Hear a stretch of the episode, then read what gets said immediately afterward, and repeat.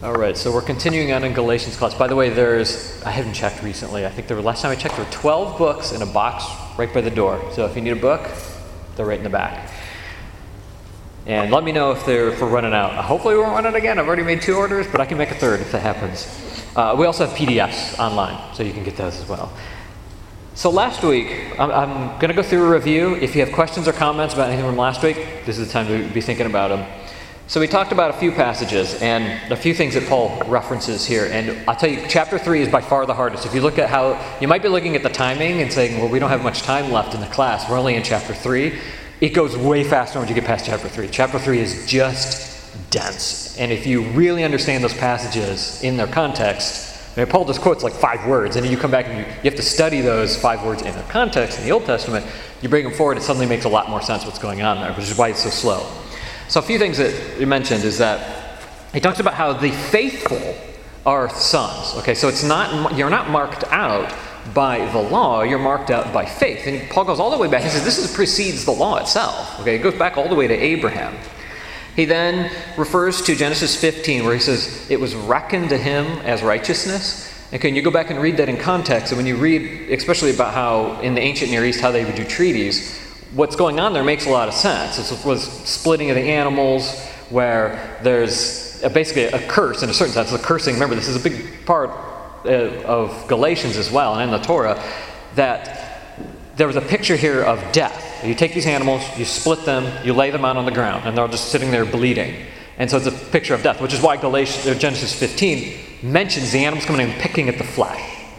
And, and so it's a picture of death, but what happens is it's supposed to be that the parties will pass between the animals saying that if I break this covenant, I will be made like these animals. I will do this covenant or I will die. I will forfeit my life. I will, I will pay with blood. And the, you would expect both God, God being the covenant between God and Abraham, the greater party generally goes first. The greater party obviously would be God. Okay, and it says in here there's a smoking fire pot and a, and a torch that go between the animals. Okay, that makes sense God is represented by fire and smoke in many cases in the Old Testament.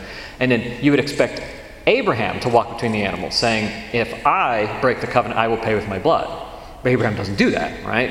And so remember, Paul's quoting this because he says the gospel was preached to Abraham. And you're thinking, the gospel? How did the gospel get preached? How did gospel, he know the, the gospel? But actually, when you understand the context, this fits. Part of the difficulty here, too, is that if you you have to kind of understand, to really make a lot of sense of it, really lands if you read other ancient Near East texts about how these treaties were made. And I, we were accelerating through the class. We were trying to get through stuff. I originally designed this curriculum for a quarter, so we're trying to go through it fast. But if you actually read some of the ancient Near East texts, I have a whole bunch of references, but the one that made the most sense, that if you understand this, explains Genesis 15, is there's this treaty between the king of Assyria and this king named Matailu. And it sounds, if you, if you think about the context, this fits what's going on here in Genesis 15. So they bring out this spring lamb, and he, brought it, he brings it to sanction the treaty, because this is the signing of this covenant. And then he says, If Matailu sins against this treaty made under the oath, then this spring lamb will not return to its fold, because it will die. And he goes on, they, they kill the lamb, he, and he says that Together, Matailu with his sons, his daughters, and the people of the land will not return to his country, will not return to his country again. And he said, The head of this lamb is not the head of the lamb, it's the head of Matailu. Well, of course, it's not really, it's a lamb, right? It's a dead lamb that's been cut, but he's saying it's association between them. And it is, the, he said, it's the head of the sons, his officials, and the people of the land. If Matailu sins against this treaty, so may, just as the head of this spring lamb is, cut, is torn off, the head of Matailu will be torn off, right? That's this whole idea of a treaty. So it's like you, you keep this treaty, okay, or you will pay with your, you will forfeit your life. And if you read Jeremiah 34, verses 18 through 20, you'll see he refers to the same idea. And he talks about how the Jews who had not kept the covenant, he's like, Do you remember when you passed between the animals? And then he describes it as a picture of death. He says, You're going to be made, you're going to pay with your life because you, you made this covenant. And the birds of the heaven, there's that picture again, will pick at the body. So again, you pay with your blood. And so that's what he's bringing up. This fits with all these passages. And then he quotes, Paul then quotes Genesis 18, where he talks about how all the nations will be blessed. And if you go back and read that in context, the context seems to be that God is describing something about how the nations will be blessed It's the destruction of Sodom and Gomorrah. And I think that what Paul's trying to get you to see here is that Abraham actually tries to defend the people. He doesn't want Sodom and Gomorrah destroyed. Okay, this fits with Paul's saying. He's like, you want to have faith, okay, but you have to have faith like Abraham. He's the prototype. And it, it wouldn't make much sense if Abraham was supposed to be the one through which all nations would be blessed if Abraham just hated all the nations, right? It wouldn't really fit. And so Paul's trying to draw a distinction between those who claim they know the law and those who, when you understand the context, you don't have the same type of faith that Abraham. You're not thinking about this in the same way. Uh, a second argument somebody could make, I mean, I just, what I try to come up with many possible arguments of what people could make out of these passages. I guess the second best argument somebody could make is that Abraham wasn't actually worried about the nations in that passage. He was just trying to save Lot and his family. For a whole host of reasons, I don't actually think that works. Uh, one of them would be if you look at it, if people say that it's really just about Abraham trying to save Lot's family, first of all, Abraham doesn't say that. He seems to be saying the city. So, first of all, there's that. The second thing is, is that why would he be trying to save the city? Well, the argument is he's trying to save the city because Lot and his family is there. Like the, the fate of Sodom and Gomorrah is tied with Lot, right? That's, that would be the argument. But here's the thing it's not. We know this because Sodom and Gomorrah was destroyed. Lot's family was not. They were extracted from it. Now, you could try to still recover the argument and say, well, but maybe Abraham was confused. Again, the text doesn't necessarily say that. So I think it would be better just to go with the straightforward readings that he's just trying to save the city, okay? And also explains, because God explains to him, he's like, should we tell Abraham that what's going to happen to Sodom and Gomorrah? And I think it's probably a rhetorical question. He says, well, he is going to be the one through which all nations will be blessed. So it seems to be that the context is all about all of the nations. It's not just about Lot and his family, it's a bigger picture there.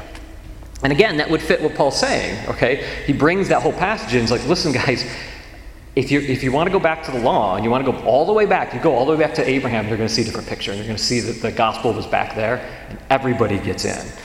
And then you talk about the, the curses. Right? What does curses mean? Well, this is the curses of the Mosaic covenant. Okay, there's a curse there. You have to do the law or you will get punished. So, how, what, what do we do with that? Okay, well, this is going to fit when he goes on forward and saying, if you go back to the law, you have to keep the whole law or you get the curses. Or there's another way. Okay, so people are going back saying, well, you need to go back to the opponents. We don't have what the opponents were saying exactly, but they're almost certainly saying, go back to the, the law and you'll get all these blessings. He's like, there's two sides to that, right? There's the blessings and there's the curses. Okay, it, the, the curses apply if you don't keep it. The blessings only apply if you keep it. So that's, that's the problem. And they don't keep it. Even they don't suggest keeping the whole law. All right. Questions or comments on that?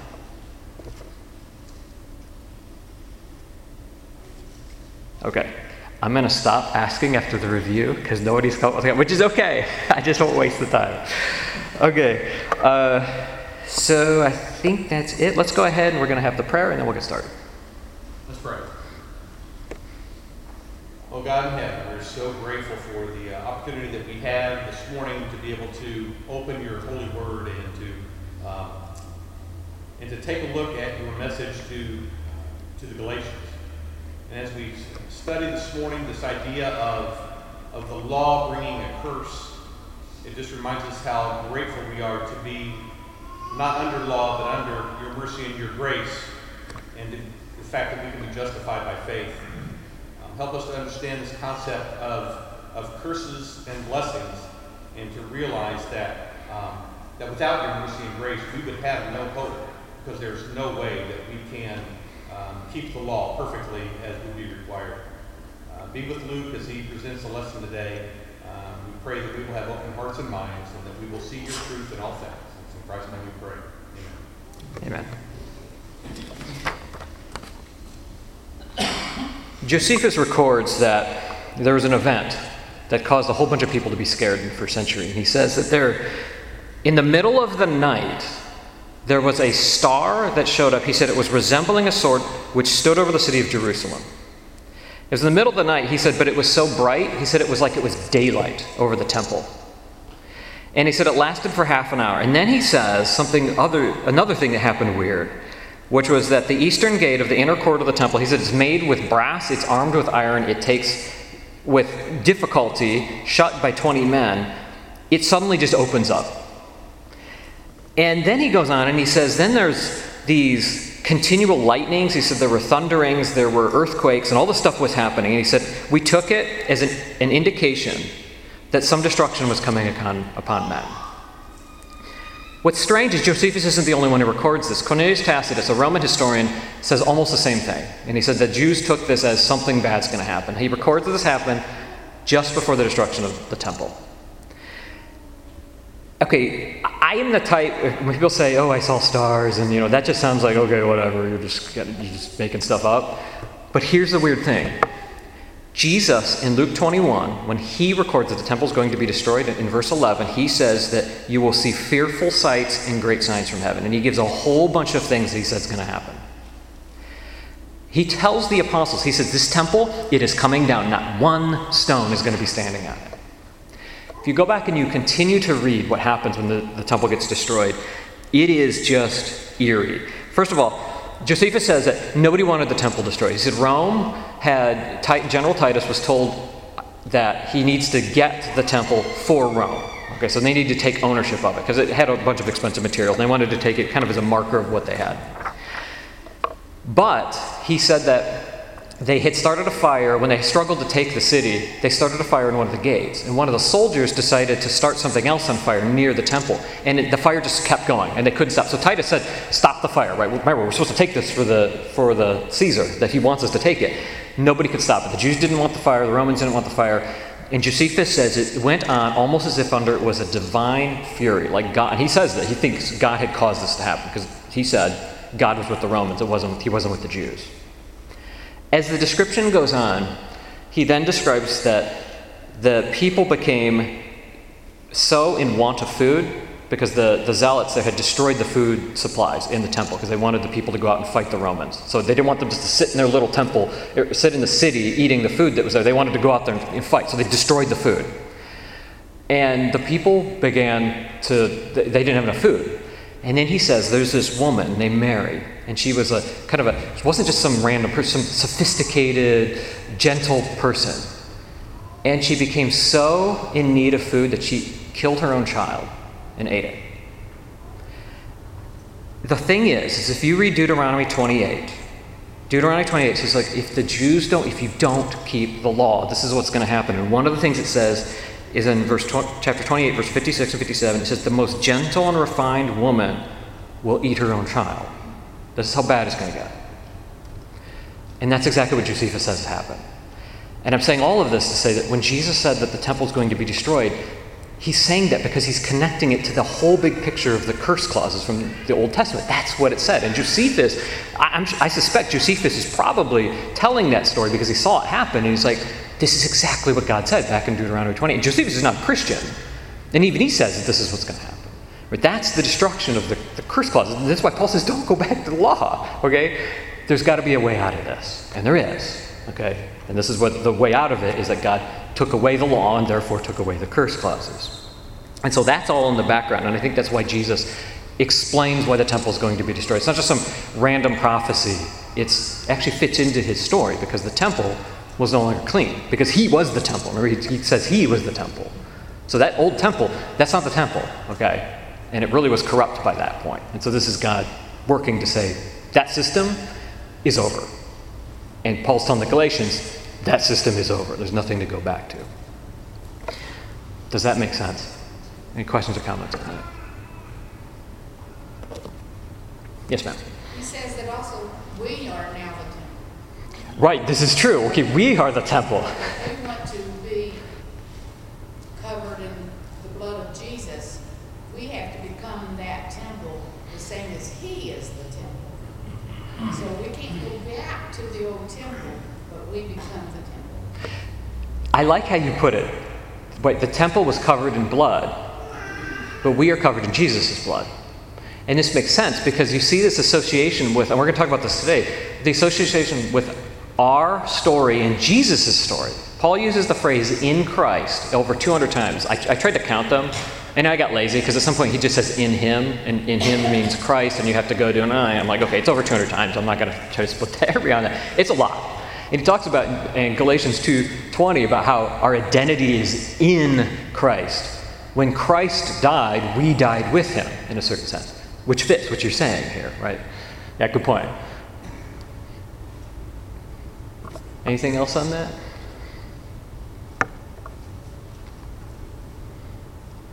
All right, so we're going to, it's on the study guide. I can't remember if I said this. It's page 54. We're going to pick up in chapter 3, verses 10 through 14. So let me go ahead and read that.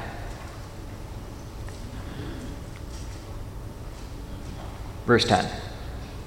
For all who rely on the doing of the works of the law are under a curse, because it is written, Cursed is everyone who does not keep on doing everything written in the book of the law. Now it is clear that no one is justified before God by the law because the righteous one will live by faith.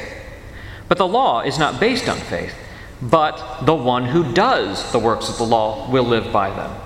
Christ redeemed us from the curse of the law by becoming a curse for us because it is written, Cursed is everyone who hangs on a tree. In order that in Christ Jesus the blessing of Abraham would come to the Gentiles, so that we would receive the promise of the Spirit by faith. Okay, what kind of things did you notice? Anything that stood out to you, or questions you have about that?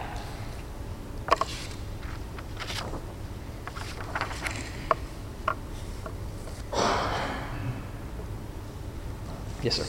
The idea of the curse comes up several times in this.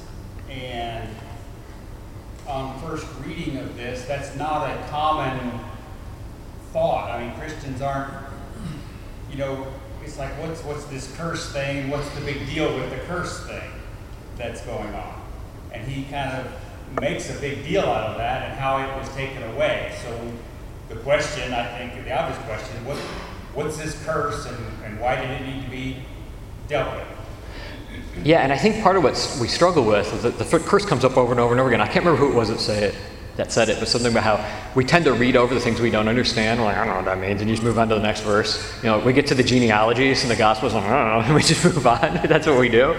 And the, I think we kind of do that with curse, especially because the word curse in English, I think means something a little bit different than when you read it in context of the Old Testament, which is curse means covenant punishment, right? And blessings would be covenant rewards.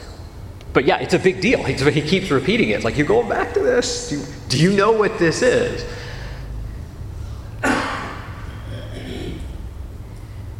what else? Bob.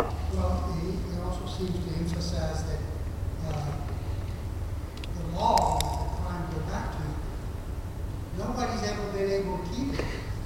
And so, uh, like it says, cursed is every, the, everyone who does not abide by all things written in the book of the law and do them. Now, it is evident that no one is justified before God by the law, and then talks more about the faith. So nobody's been able to keep that law, except for one. That's true. Yeah. The law was not kept by anyone except one. Right? There's only one person who's been able to do this, which goes back to the whole point of identity, right? You're found in the one who actually keeps the law. So, you know, there is that aspect. But how many years of failure of Israel, inability to keep the law, do you need before you think, you know, what? I don't think people are going to get this, right? How many years? I mean, this is that the whole point. You go. Do you remember those that prophet, where the prophet came back and said, "Hey guys, you know, God's here to check in on you, and everything's great." That didn't happen. It just didn't. Happen. They came back and were like, "So we got to talk." It's like, "Oh, yet again." You know, the best you could hope for is that they actually changed their mind, but it was it was never good news, right? How many years of that before we have to finally realize there's a lesson to learn here? What else? Yes, David. I think it's interesting, verse 13, when it talks about, you know, Christ redeemed us from the curse of the law, having become a curse for us. He wasn't a curse for himself, like all the rest of us are cursed because we fail to keep the law, as verse 10 points out. He's the one that kept it perfectly. So he could become basically our curse. He could carry that and, you know, tying that in and also with what's written, you know, cursed is everyone who hangs on a tree. And I think that's really interesting how that comes together. Yeah, that's a good point. He doesn't say it here, cursed for himself. It's cursed for us. And in fact, it wouldn't make any sense. If he had his own sins, he couldn't have been the perfect right sacrifice. there's something about the sacrifices. You remember, you do, you're not supposed to bring the lame one. You're supposed to bring the best of the best, if you will, right? This makes sense. It's all looking forward to him. Yeah, good point. Yes, sir. So like, in a first reading, verse twelve kind of seems redundant to me, like, the one who does them shall live by them, like, yeah, of course, right? But I, I mean, it's kind of comparing it with verse four, right? It's like you live by faith or you live by the works of the law. So maybe this is a comparison, of, like, how do you determine whether you're alive or dead, right? Is it by the works of the law or by faith?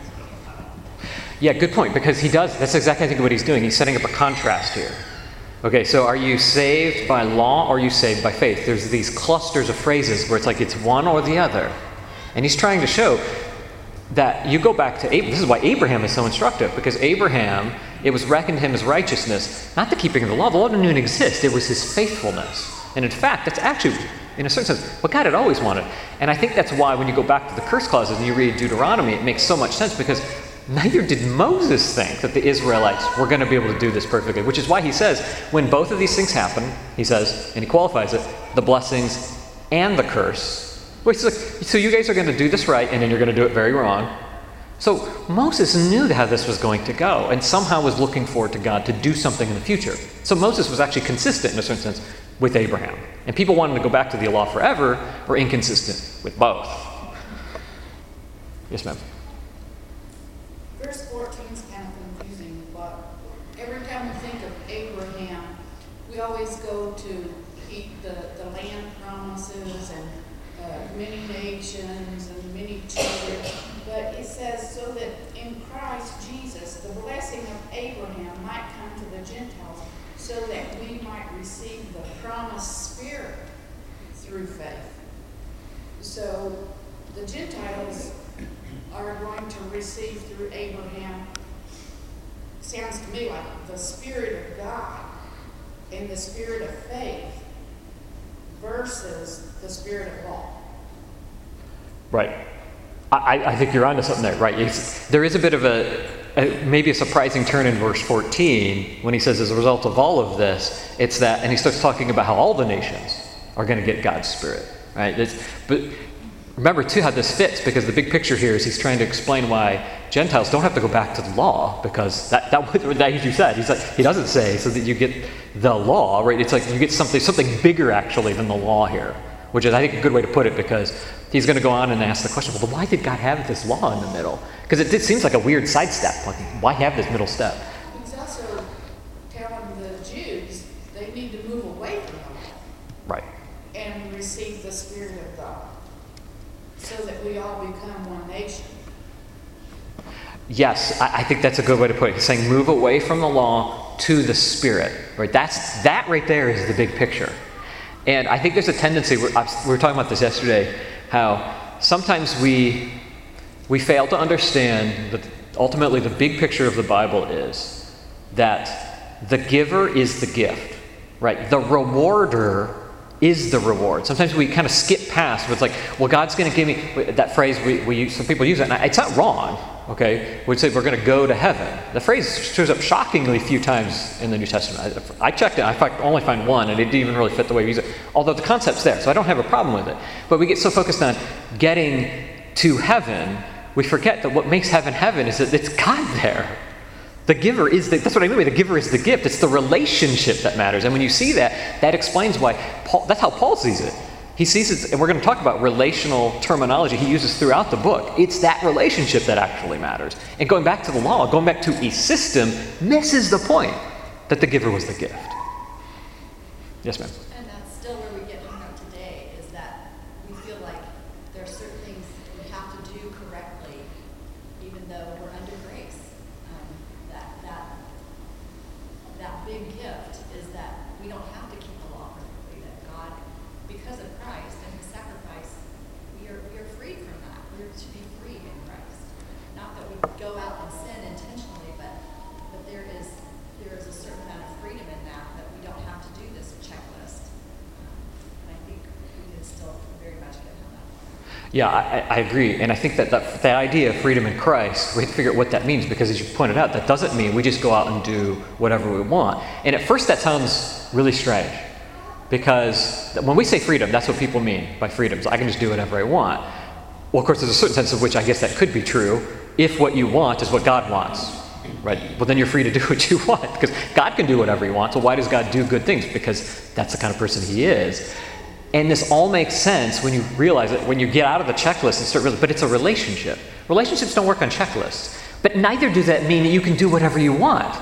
I mean, if, a, if somebody gets married and says, you know what, I know it's my anniversary, but I want to do what I want, I'm just going to go and just not have anything to do with my wife on the anniversary. Yeah, that's not going to end well, okay?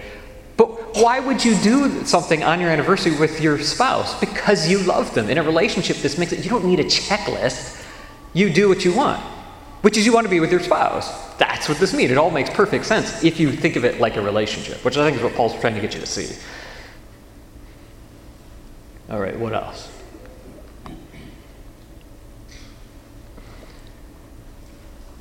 So let's so let's keep moving. Let's see what time we got. Oh man, it's 9:57. Okay, let's move on. Uh, let's talk about the book of Habakkuk a bit. So here's what I'm going to do. I'm going to try to give you. I'm going to shortcut. I'm going to give you that big picture of Habakkuk. And as I give you the big picture, think about some things where why Paul may be actually bringing this passage in. Look for some things that maybe seem similar to the situation here, similar to Paul's situation, his background, the background of what's going on here. Okay, so big picture. The Habakkuk is told in these series of dialogues. So it starts off where Habakkuk is like, Israel's unfaithful. Like, have you, God, have you noticed how bad things are? Do something. Like your law is broken. They're just not doing the law. Okay, so it starts off with that background. God says, okay, yeah, I see it. That's why I'm sending the Babylonians, the Chaldeans, after you. And it's going to be a shock, but they're going to do, and then he lists out these terrible things. And, and then Habakkuk's like, what? That's even worse than I thought the Chaldeans are worse than us. Like, how does that even make any sense? And then he says, listen, the nations are being judged accordingly. And that's where that quote, where Paul's quoting, where the, the just will live by their faithfulness. He says, I am going to punish, the, I, I get it, the Chaldeans are sinful. I'm going to punish them too. God's an equal opportunity offender. They're all going to get punished on this. And then finally, Habakkuk's just in shock by this, and he says, okay, but I'm going to trust God on this. He must know what he's doing. I, am shocked by that this is happening to my own people. Uh, you know, I, I can't believe the nations are going to be allowed to do this. But God seems to know what he's going to do. And so he kind of steps back from that, and that's, that's just where the book ends. Okay, so what are some things that you could see that might be similar to the message of Habakkuk with Paul's situation and what's happening in Galatians?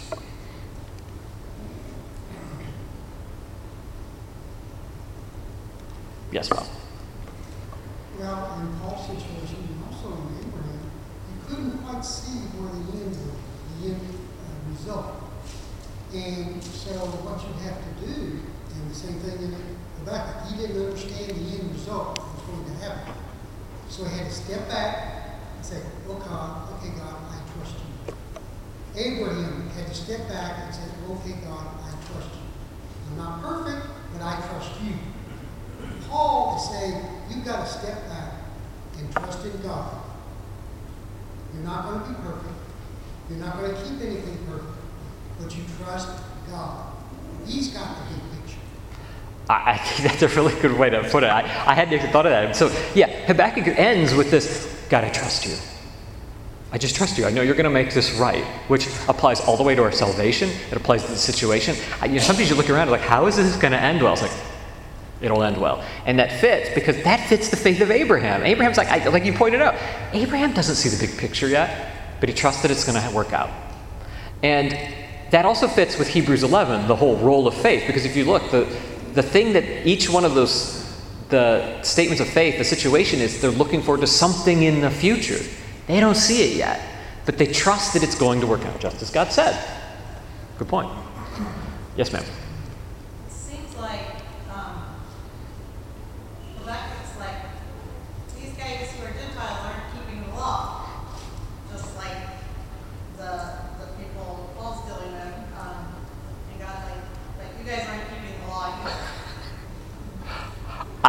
think this is dead on. So, Paul, so Habakkuk's issue is like the Gentiles aren't keeping some sort of law. Maybe it's a universal law, which I think is probably so they're sinners, and it's like, yeah, well, neither are you, right? It's like, okay, the Jews aren't keeping the law, and neither are the Gentiles. So, That's kind of the point. It's like the Jews and the Gentiles meet each other in the dock, in the same place. Yes, sir. You know, the culmination of the story is just the opposite, right? That God is not only an equal opportunity offender, but he's an equal blesser as well.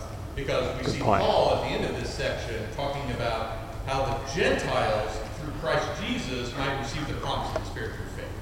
And so, just like the Chaldeans were punished, we're going to be punished. But now, through Christ, it's the opposite. Not only um, are the Gentiles going to be have the opportunity to receive faith, but the Jews who couldn't keep the law perfectly as well. So it's kind of interesting Yeah. you see from one, one spectrum, one end of the spectrum to the other, from back to the end of the section. So he's an equal opportunity, God's an equal opportunity offender and an equal opportunity blesser. Yeah, I think that's a really good way to put it. Which sense, that's exactly what, what Peter says when he says he finds out God is not a respecter of persons, but this was always in the plan.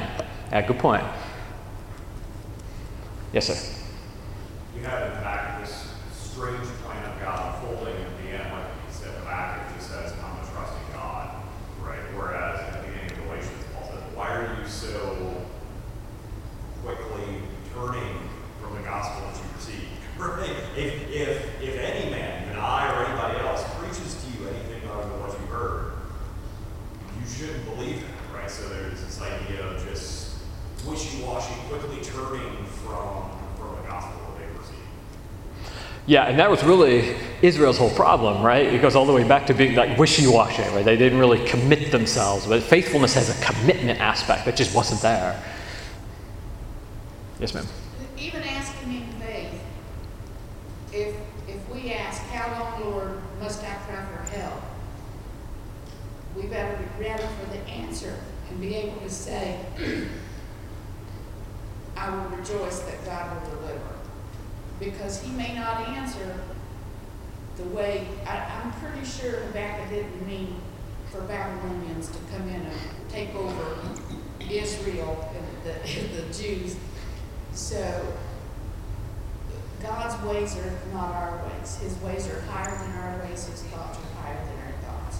We're told that. So we better be ready for the answer Yeah, and trusting God when we ask for things. that's true. It may not be the way we want Yes, you be careful what pr- C.S. Lewis makes a similar point. Be careful what prayers you pray because you cringe how God might answer them. You might get what you need, but you may not get it the way that you wanted it, which is exactly what Habakkuk finds. Good point. Uh, I see. Oh, Russ. I see a, a contrast in verse, in chapter two, verse four, it's the, the rest of the verse that, that Paul quotes, he talks about, uh, the proud one, and he talks about the, the one of faith. And it seems like the system of seeking to, to find justification through the law is uh, pride. Trying to, trying to do everything perfect and claim that, that you can keep it versus the system of trusting in God for, for salvation through faith. That's true. If you read Habakkuk 2, verse 4, it, right before it, he talks about how the proud one will be judged. And then, doesn't that seem to imply that the just one, the one who lives by faith, has a certain humility? I, I think that does seem to logically follow. And that fits when you go to the Gospels, when you do see it's the humble, it's the poor. Why, and it's not that Jesus is saying you have to be poor, it's that the poor tend to have a certain humility that honestly rich people tend to not have. I've done research, if you read the like white papers on psychologists about how the way wealth affects people, it tends to make them prideful. This is, yeah, so that's a good point. Yes. One of the big roadblocks to trusting in God is our thinking that we can do it ourselves.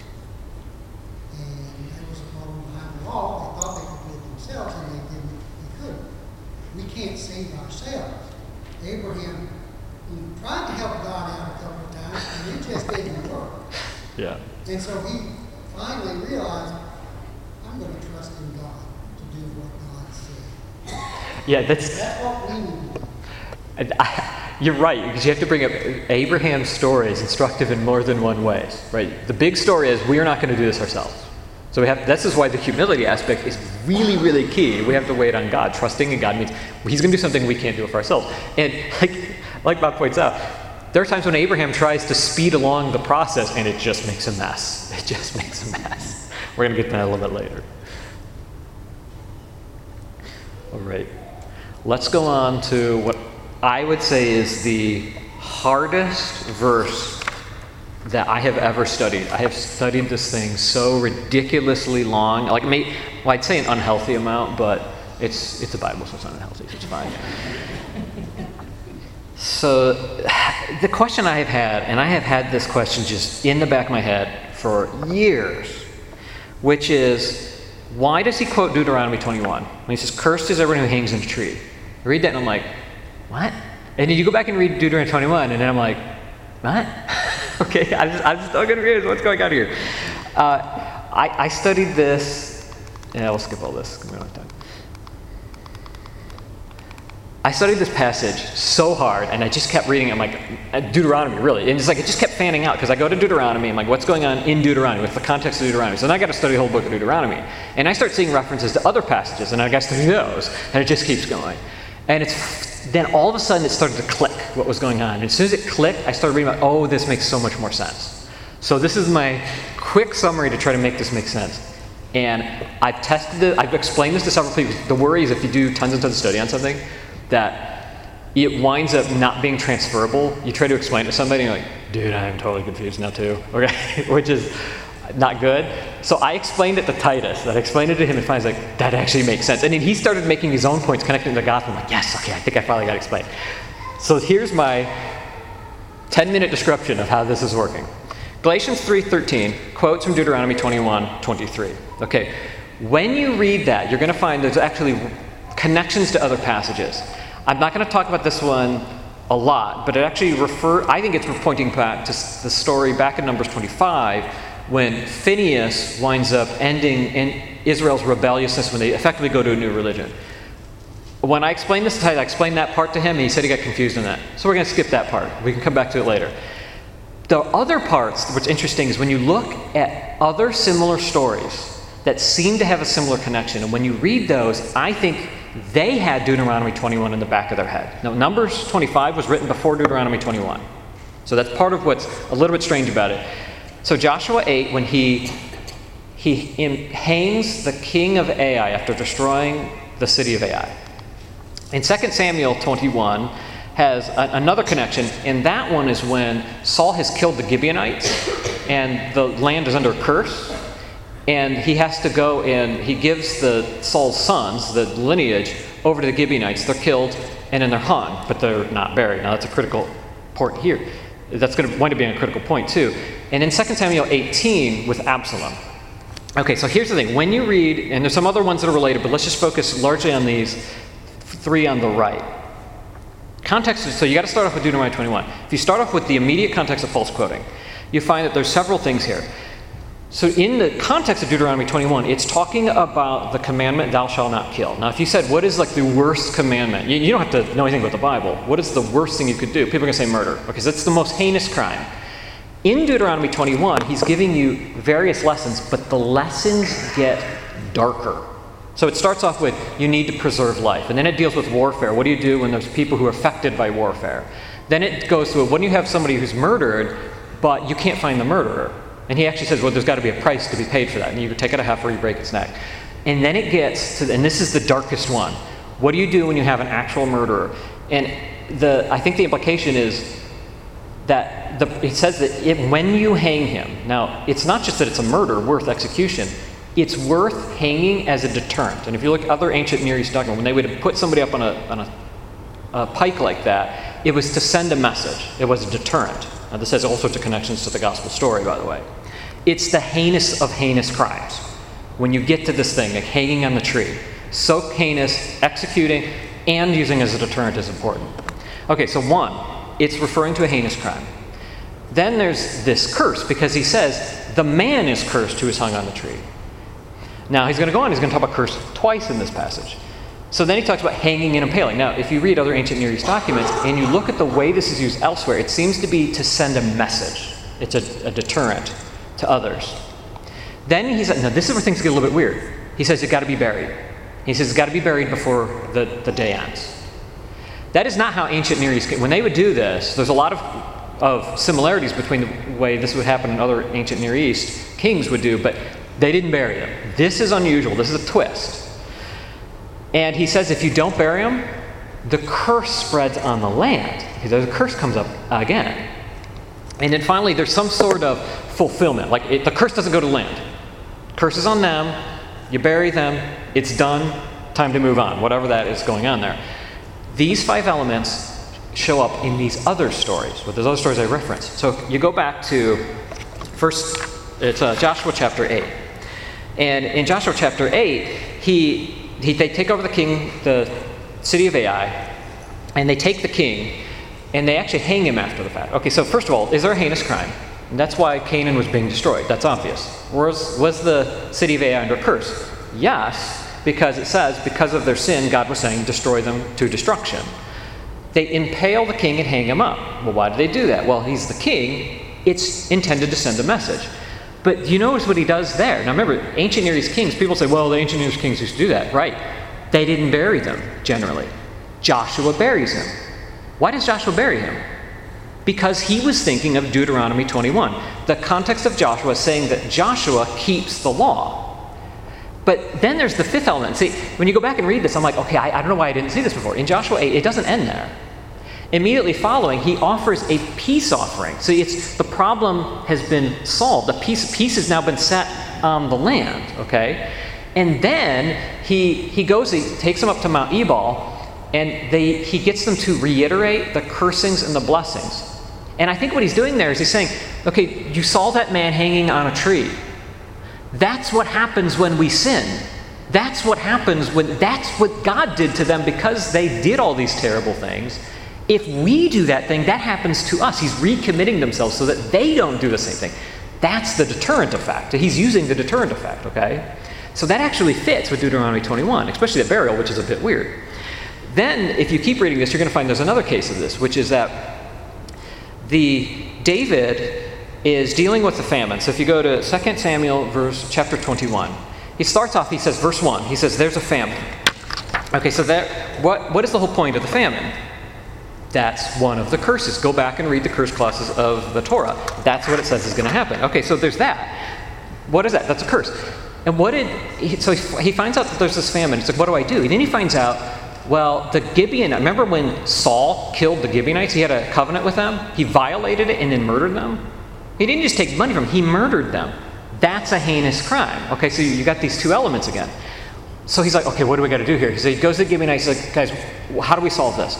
And they say, well, gold or silver will not do, which kind of makes sense. He didn't take, Saul didn't take gold and silver from them. He, didn't take their, he took their lives.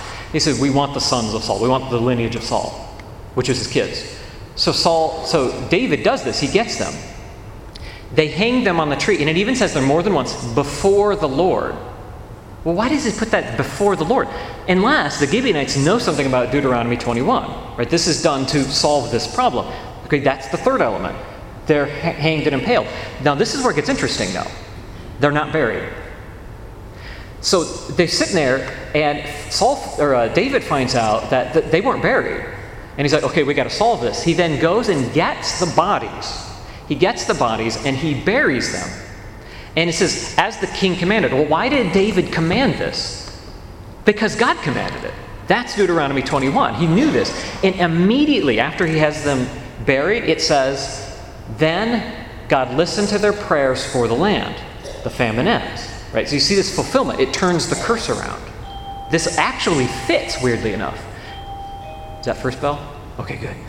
The. Uh, and then if you see this come up again with the story of Absalom. Now that one's a little bit ironic because I think that it's like not somebody who's actually doing it, it's almost like God's doing it. Okay, remember Absalom. First of all, he's under he's done a heinous crime.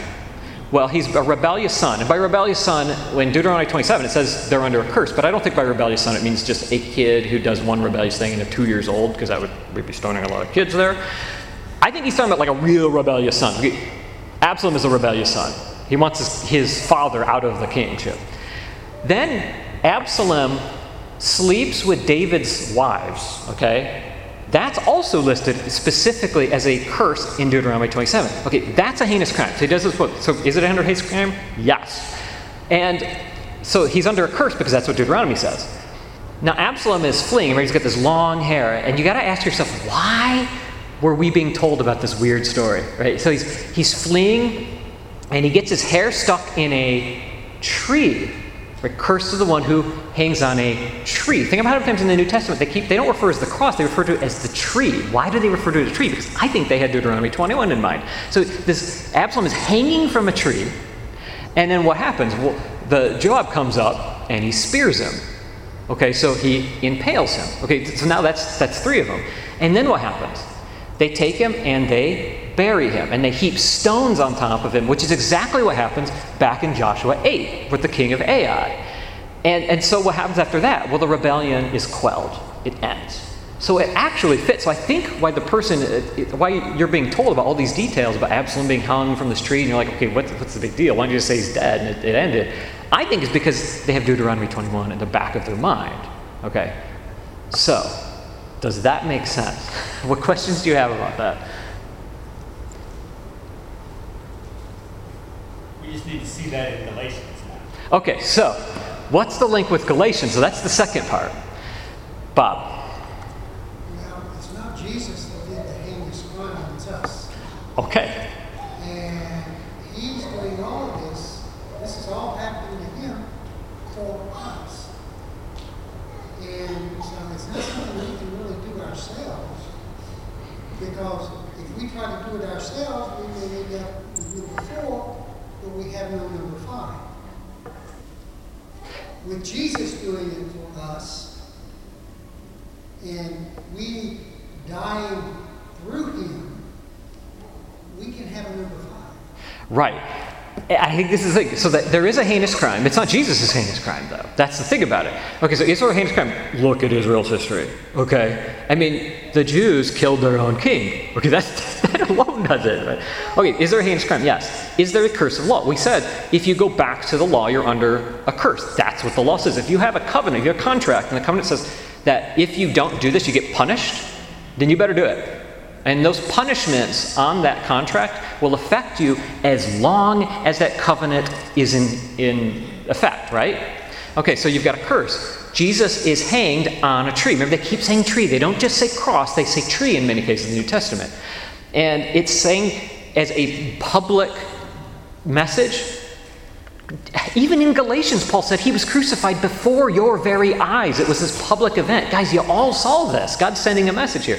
And then he's buried. That's the item number four, okay? And then there's a fulfillment. He brings this all to fulfillment. Well, how many times does Jesus say things like, I'm not taking away the law, I'm fulfilling the law? And so I was explaining this to Titus, how, like the idea of a contract. If you have a contract and has rewards and, and punishments, but you didn't keep the contract, what happens? Well, only punishments affect. But what happens when somebody completes that contract for you? And it, people would literally write on a contract closed. I've seen it before. We'll stamp it. He's like, I'm like, what can those punishments do to you now? He said, nothing. He's in fact, he said, you could point to that contract and you could say, it's done. And I said, right. Do you remember what Jesus' final words were on the cross? It is done. He's not just saying his life is done, he's saying this whole thing is done. The whole law has been nailed to the cross, and the whole curse clauses, they're gone. They can't hurt anybody anymore because that covenant has been completed. And so these can't hurt us anymore, and the curses are taken away. Okay? I think that has kind of a tidy message that fits with a whole bunch of stuff. Mike. So do you think there's a correlation to Galatians 2.20 then when he says he was crucified with Christ, so now all of a sudden the idea is we actually are the curse, right? Not Christ, but we are the curse because of our sin, but we've been crucified with him. He was able to take that curse away, and yet because of Christ now we can live instead of actually die. I don't know. I just thought it was interesting that shortly after he, he, he wrote 220, he talks about this idea of the curse and on a tree and the cross and crucifixion. Yeah, I, I think that is what he has in mind because he says, he says, when I'm crucified with Christ, he also said, I died to the law. I died to the law. What does that mean? Well, the law, the law's gone, right? The law died at that point, so my relationship to the law is now gone. That's how I live. But I can only live when I have that identity with the one who has done these things for me. There's kind of a representational, in a certain sense, aspect. And I think it's true even with the king of Ai. Why did the king hang the king of Ai versus, say, just some random person? Well, there's, he's a king, right? There's some, he represents the stuff that he, as a leader, should have been solving, right, for them. All right, I think I heard the other bell. So you're supposed to have like 15 minutes between the bells, you know. All right, thanks, y'all.